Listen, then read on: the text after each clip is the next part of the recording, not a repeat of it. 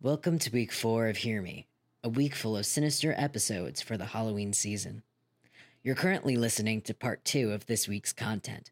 Make sure you've already heard part one, Yesteryear Park, before you move on to the second half of this episode. We hope that you'll appreciate this week's Halloween specials, but please keep in mind this episode includes shocking, alarming, violent, and sexual content. Previously on Hear Me. From what I gather, Jeremy saw a figure running away in the woods shortly after the murder of Alaska. Assuming it was Alaska's killer, he chased after them until he was shot in the leg. Jeremy, can can we, you know, talk legitimately for a moment? uh, this is a really important issue. This is about Alaska. So, if you want to exonerate yourself, I suggest you talk to me, Jeremy. Who is this Jeremy? I am Dame Ethel Smyth, marginalised female composer who far outshined my compatriots. I listened to Boo Curtis's podcast. You claim that you have memory loss regarding recent events. Is that true?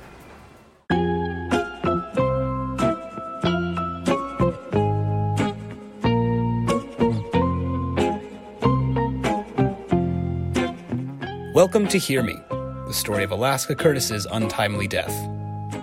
My name is Detective Finn Denver, and I've been commissioned to solve my first cold case homicide.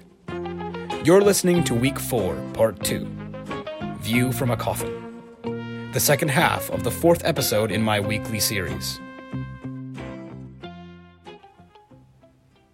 This week, I bought a ticket to a small theme park in Suffolk County, Yesteryear Park, where I interviewed one of the suspects, a certain Jeremy Goldberg. It wasn't much of an interview at all, though. Jeremy refused to engage with me. He insisted that he uh, remain in character as his Victorian female persona. However, at the end of our conversation, he recommended that I visit an attraction he designed. Can I talk to you while you host the. Uh, the whatever it is, please? That would not be possible, sir, but I will make myself available for parlance later this evening. In the meantime, why don't you go sneak a peek at my haunted manor? It's entitled Journey from the Crypt. $20 entrance in addition to your original park admissions price. You, uh. You designed it? It's a Dame Ethel Smyth original. I had a few hours to kill before I could go meet Jeremy again. So, without expecting much at all, I headed off to the haunted house portion of the park. I queued up between black ribbons marking the lines, all leading to a towering old building in dark purple. I immediately noticed a huge demographic change. Most of the park had been traveled by parents and children, but this attraction was different. In the socially distanced line, every six feet or so, a 20 something year old would be waiting their turn, or a small friend group would be there, clustered together. It was only 4 p.m. and the line was manageable. I waited about 20 minutes as one by one people entered the Halloween attraction. Finally, I reached the front of the line, and I handed over my ticket. I was made to sign a consent form due to some of the more avant garde aspects of the haunted house. I looked up at the dark building. The door was open for me, and I entered the doorway alone.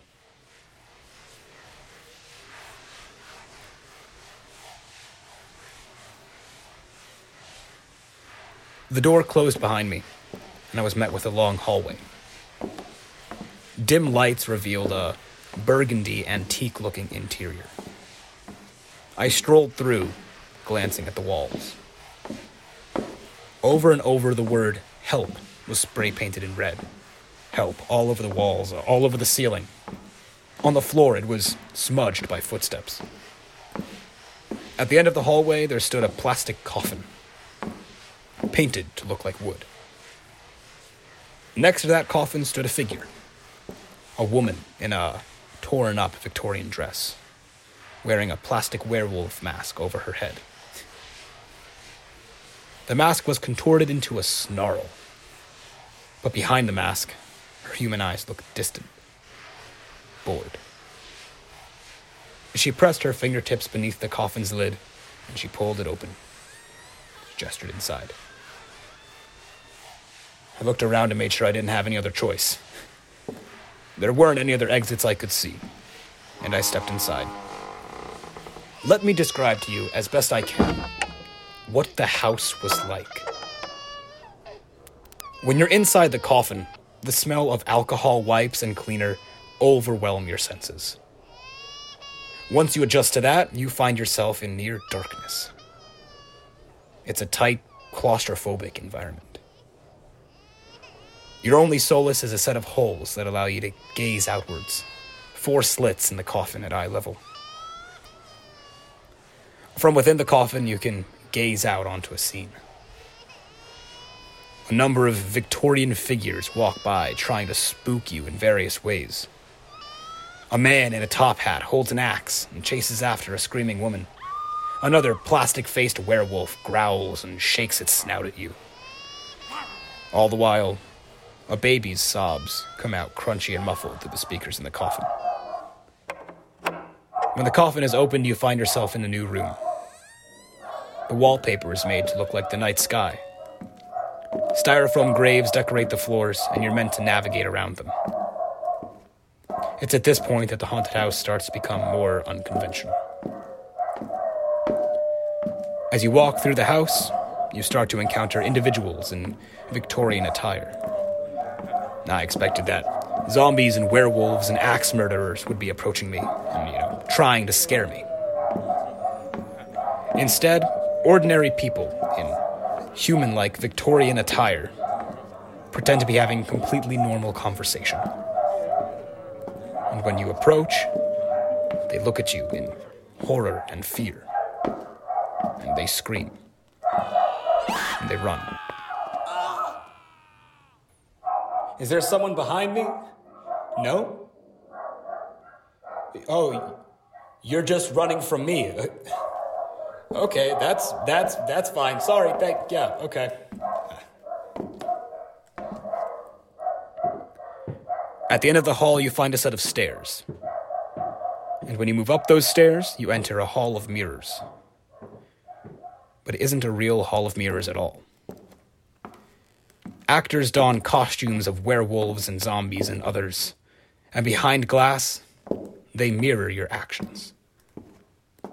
They pretend they are you. They try to give you the illusion that when you look in the mirror, you're some kind of ghoul or creature. It's interesting enough to watch, even if you know, the illusion doesn't work particularly well. In the next room, an actor looks at you, becomes horrified, and then she hangs herself. She pretends to hang herself. Oh, oh, ah. In another Victorian interior, a gentleman is chained up by the arm. He cowers when you approach. Then, when you get close enough, he saws his arm off in order to run away. What's left behind is a plastic arm without any fake blood.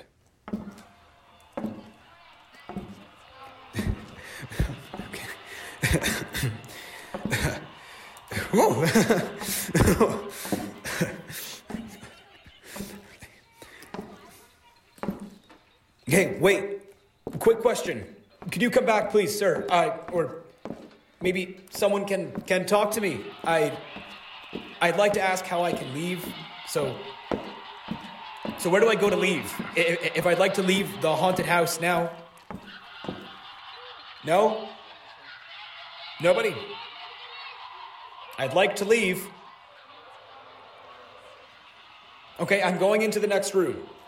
I would appreciate some consideration of how I feel right now in whatever you're about to do. So, thank you in advance, okay? Thank you. Thanks. Then there's the next room. It's different from all the others. A projector displays all across the room eyes. Eyes staring at you from every angle. Every single angle. And after a moment, you look closely. and you realize that some of the eyes aren't projected. Some of them are real people, standing just beyond the wall, watching you. Okay, I'm leaving. Thank you. Did did someone block the way I came in? Is this legal? Because at the very least, this is definitely a fire hazard, and.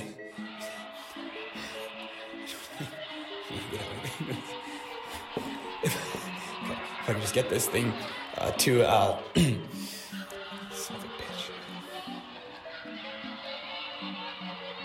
You know, you, you really shouldn't run a, a business this way. Okay? I'm going to step into the next room, so please be considerate. And remember, I'm a customer, paying customer. In the second to last room, there stands a figure. It's a statue. It doesn't run from you. It's a waxy man with glowing red eyes and a dark hood. Okay, well, that's that's not even scary. Come on. I mean, now now now you're just making fun of me.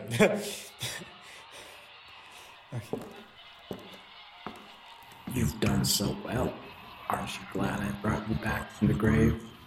Now you're just like me, and I'm so proud of you. Whatever, man. Go through the doors and see where your story ends. Then the Victorian door opens up. What lays inside is not a Victorian interior. It's a hospital room. The fluorescent lights are blaring white across a modern interior of hospital beds, hospital curtains. And for a moment, it's blinding. In the center of the room, a patient lays on a hospital bed, in a hospital gown. And that patient is wearing another cheap plastic werewolf mask. The patient jitters and jolts every few seconds as he's prodded by unseen surgical tools. Surgeons are gathered all around in surgical masks. They're performing an unseen surgery, revving up drills, clacking their forceps. Then, a voiceover plays. It's the voice of Jeremy.